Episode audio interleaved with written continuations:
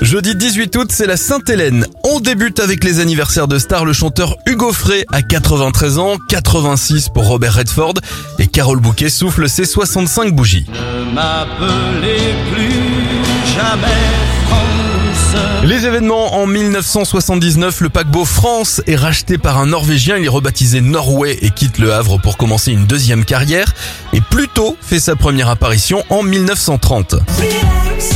On referme déjà cette éphéméride avec l'anniversaire de Mika, il a 39 ans aujourd'hui.